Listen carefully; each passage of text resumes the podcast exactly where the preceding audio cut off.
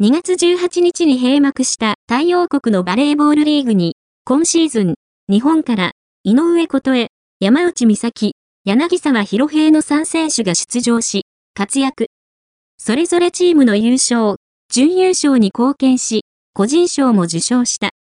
元日本代表の井上琴恵選手は、基本の通り、今年8月に、イスラエルリーグのハポエルクファルサバでプレーすることを発表していたが、10月にパレスチナ・イスラエル戦争が勃発したため、トルコに移動。トルコリーグでプレーする、田代かなみ選手、日本代表、ルーマニア、伝送時代のチームメイトが所属するガラタサライで練習に参加するなどしつつ、次への準備を進めた。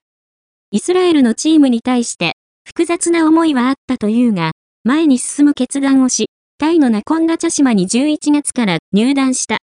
このチームは、井上選手の JT 時代のチームメイトであるオヌマー・シッティラックもプレーしており、かつては、元日本代表の奥村舞選手、2021年に引退も所属したことがある。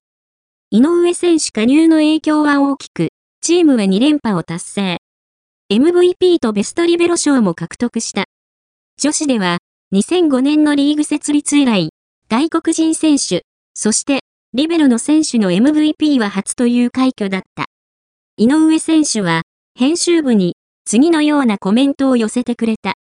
井上琴恵選手コメント、今季を振り返っては、まずは、チームの優勝、2連覇に貢献できてとても嬉しかったです。1レッグ、2レッグでは、山内選手のいるチームにいい試合はするけど、セットを奪うまではできなかったので、もどかしく感じていたけれど、ファイナル4以降は自分自身も絶好調で、チームの歯車もしっかり合い、勢いが止まることなく勝ち切ることができました。